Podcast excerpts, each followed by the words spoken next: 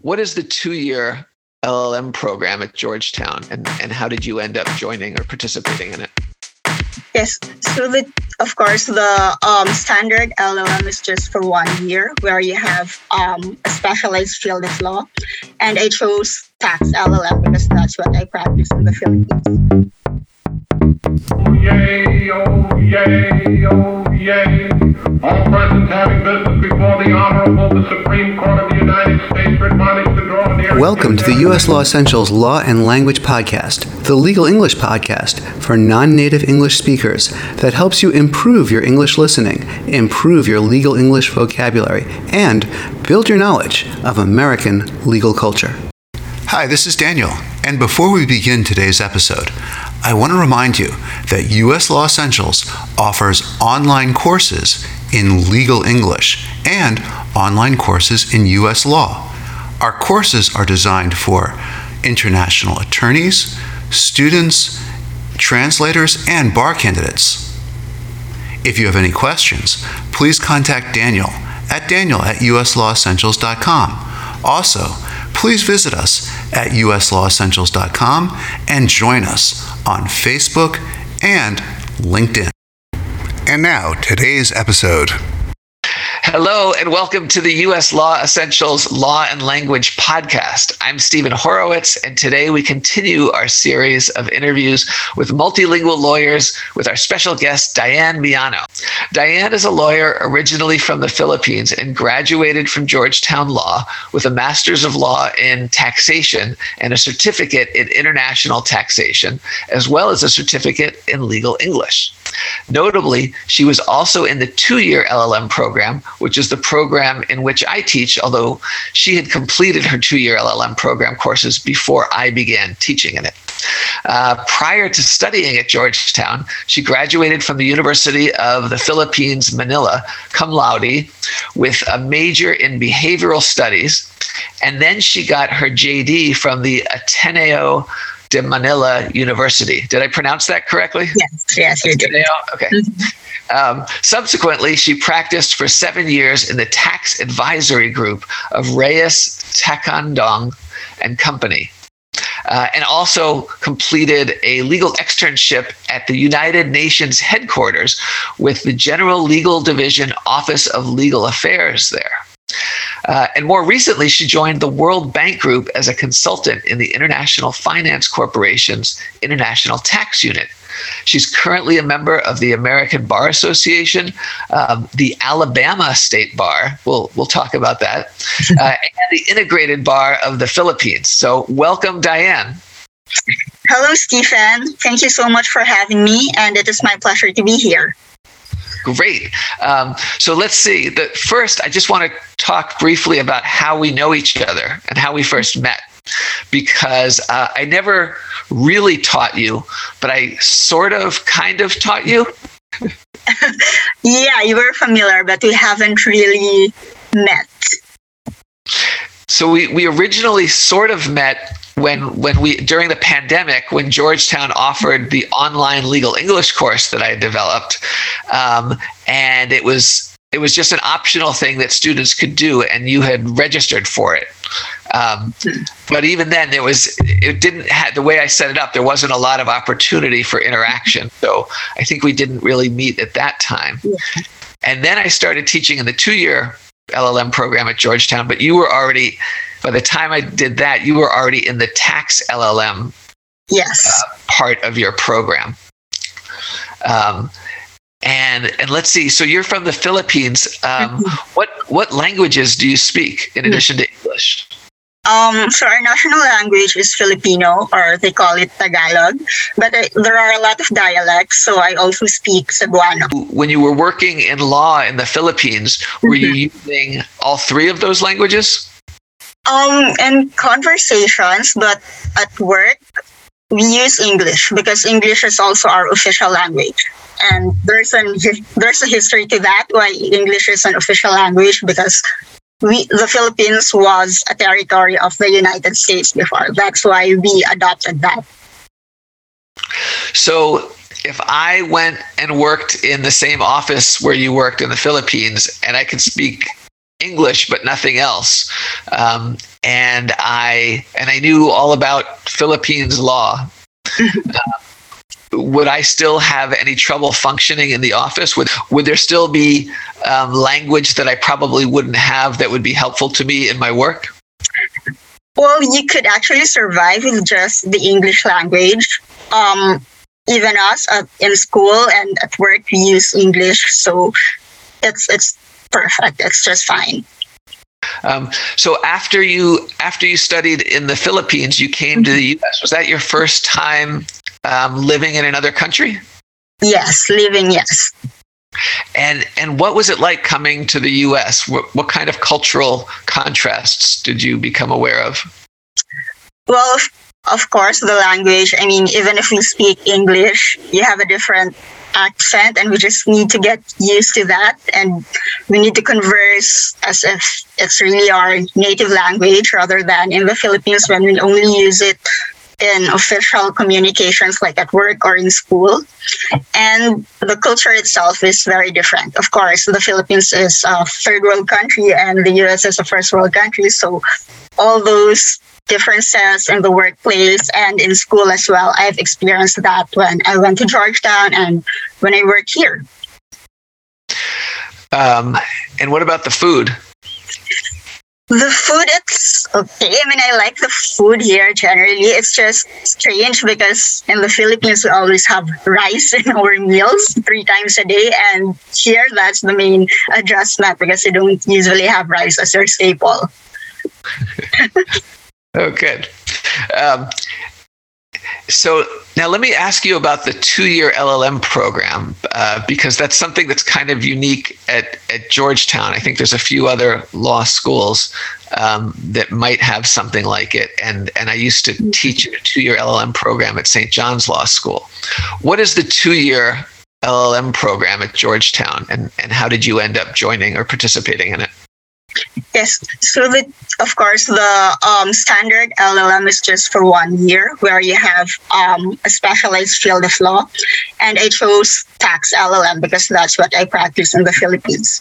But the two-year program is an extended version where you get to take other maybe um, pre-bar subjects in the first year and other um, English courses just to help you adjust to um, the US work environment. So I took that. Of course, I wanted to have a tax LLM um, degree. And there are, I also considered that because I was trying to satisfy my requirements for US citizenship. So, because it's a longer program, then um, I would be able to satisfy the five year physical presence requirement faster through that rather than just the regular one year program. And and what kinds of things did you learn in the two year program or did you study or focus on? Well, actually the first year was very helpful for me because they not just the technical or the substantial part of law, but they taught us how to um, write, read, and answer exams, which was very fundamental for me in pursuing um, actually the tax LLM and in working here.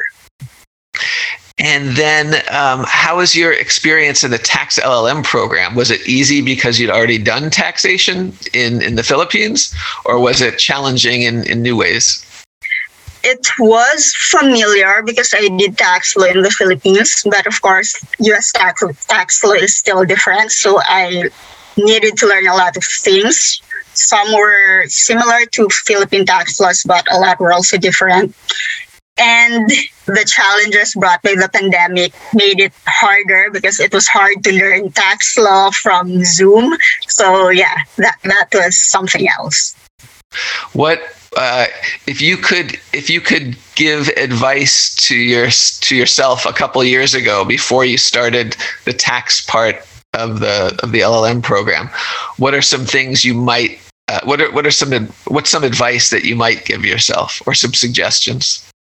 before I started the tax program, it was a normal year. So I had, I mean, I really planned it, but of course things didn't work out because of the pandemic. So I guess that's one thing to keep in mind that you, you should be ready for whatever changes there might be. And it, it wouldn't always turn out the way you planned it to be. So you just really have to adapt to it and just do it.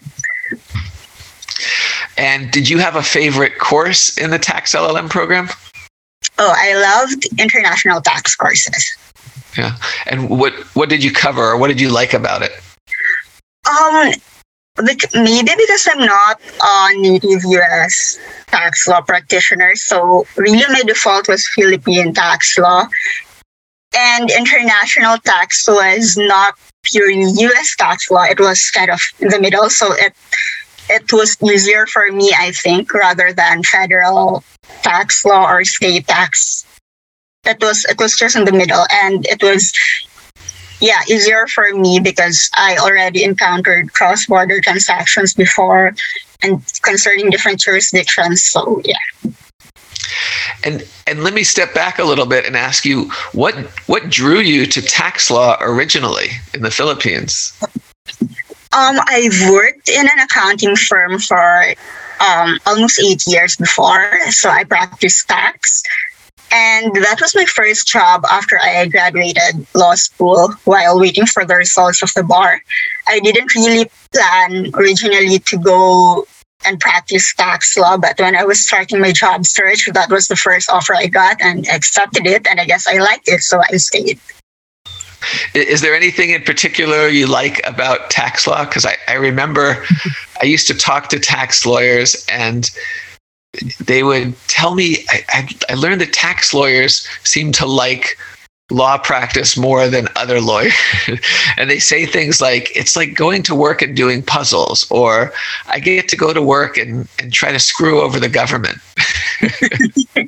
is there is there anything that in particular that does any of that resonate with you? Um, well, actually, it's not one of my favorite courses in law school. Actually, it was one of the most challenging ones, but I had to do it because it was required. And maybe that challenge was what moved me to pursue it because um, unlike the other courses, tax in itself is really hard. But they said um, in terms of job search later on, I mean, it will pay off and you there are a lot of opportunities. So yeah, that, that's it. I, I always I took one tax course in law school and I always remember our professor having to do some sort of math equation on the board.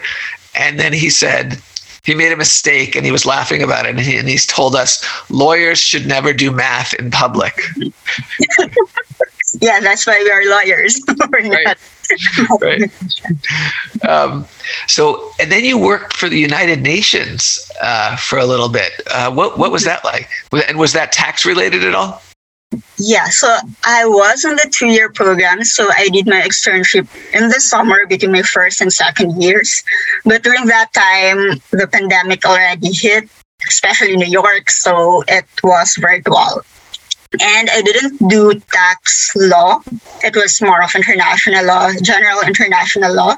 But I had some tax related um, projects that were given to me. So yeah, it was um, I really wanted to try working in an international organization like the UN, and also because I'm an international student, I'm a foreign lawyer, so I think it was really easier for me through that course rather than with other US employers and then um, you you took and passed the bar in the U.S., mm-hmm. but you mm-hmm. didn't do it in the traditional way that many LLMs do it. Right? Like most right. LLMs take the New York bar or the mm-hmm. California bar or maybe the D.C. bar, but you ended up taking the Alabama mm-hmm. bar.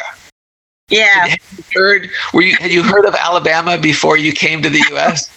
I've heard of Alabama from the movie Sweet Home Alabama. That's ah, there you go. That's how it got familiar.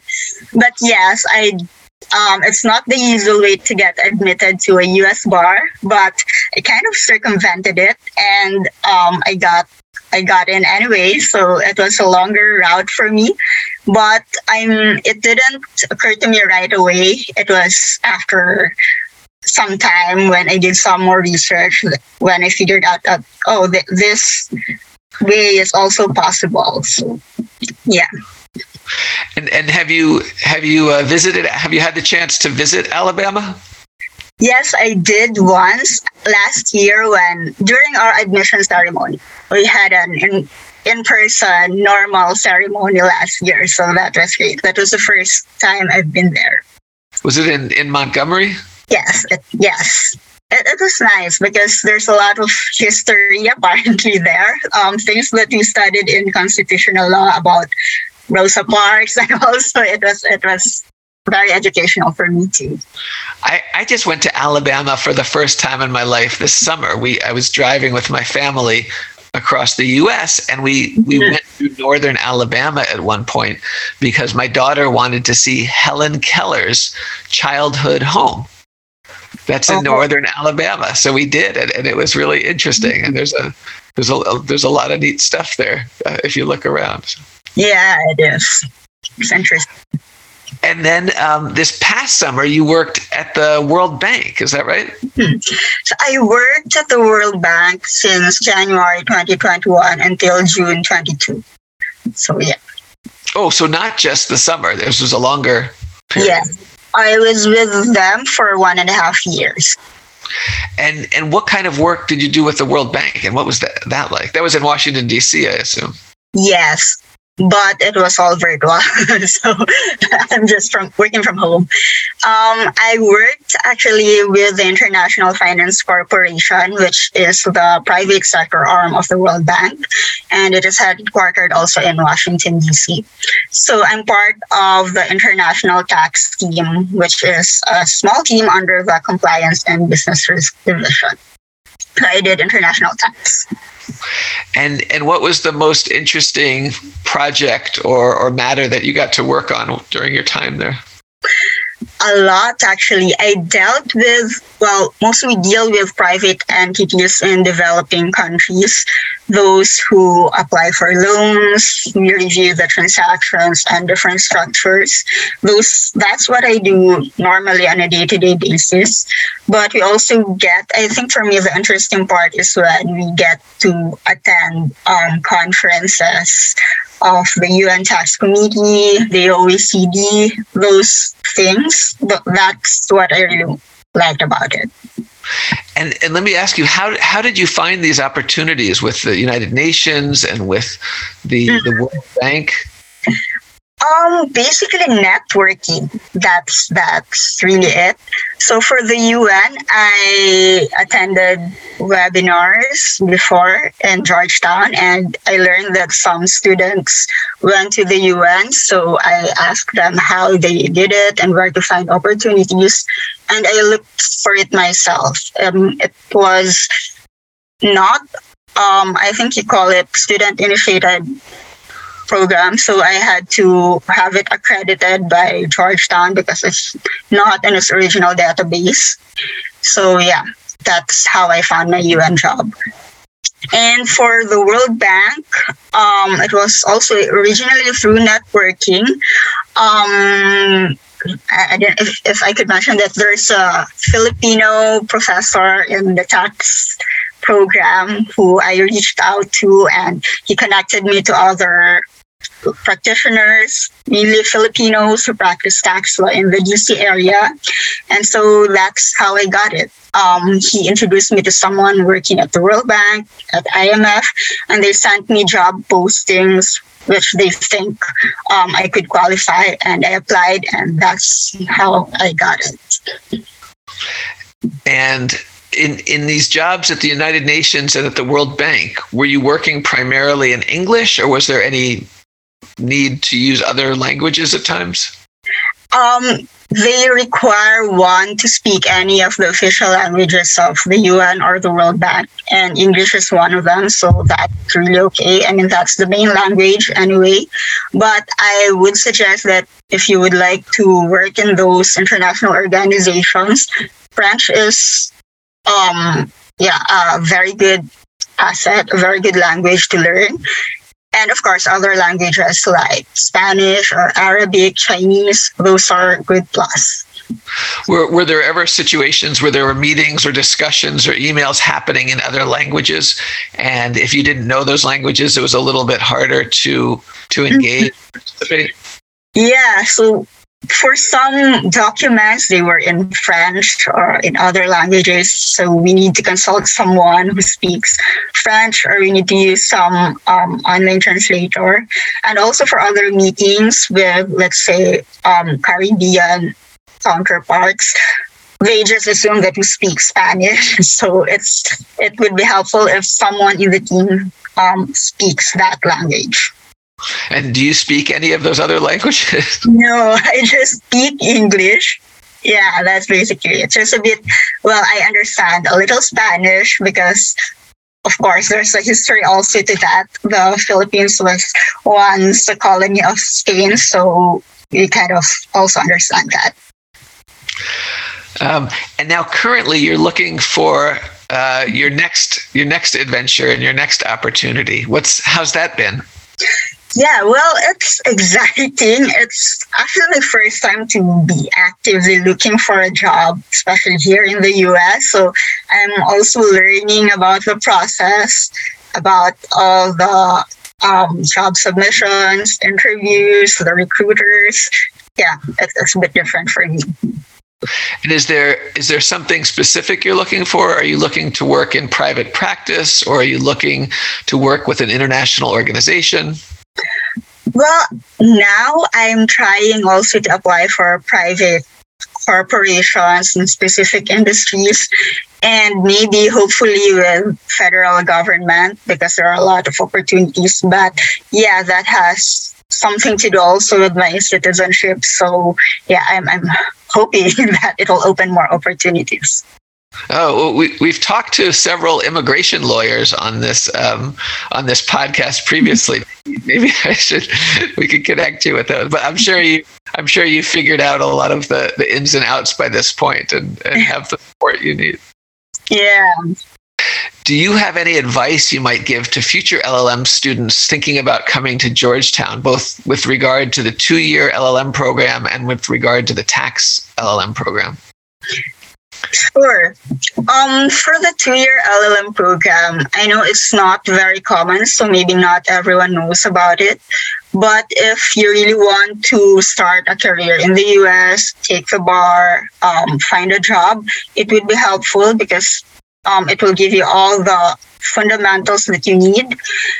And you would also be able to have your specialization in the second year. But of course, it will take you longer. And specifically for the tax LLM, of course, Georgetown is one of the top three tax LLMs in the US. That's why I considered it. And it's located in Washington, D.C. There are a lot of opportunities there. So it's very ideal and I, I highly recommend it.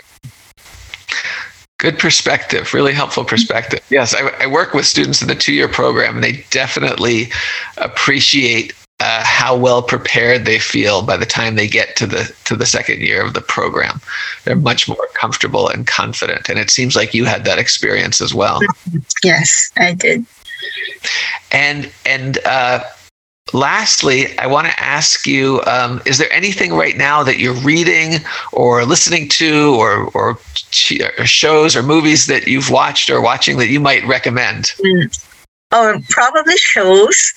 Um, right now, I'm watching House of the Dragon, the Game of Thrones, and um, the Lord of the Rings. Also, um, what do you call this? Uh, Ring of Power. Uh, and, yeah, those two. Um, I watch it every week, so and I'm rewatching The Crown because of Queen Elizabeth. So it's very interesting. Oh, very topical. I I, yeah. I, have to admit I have not I have never watched Game of Thrones. I feel like I know a lot about it just because mm-hmm. just you know through osmosis and you know you just hear and see things about it. But I still have yet to watch an episode of Game of Thrones. Yeah, so I I think I need to start. Yeah, I recommend all those I mentioned. Okay. Well, thank you so much, Diane, for for joining us here today. Thank you also for having me. Um, and for our listeners out there, uh, keep listening and stay essential.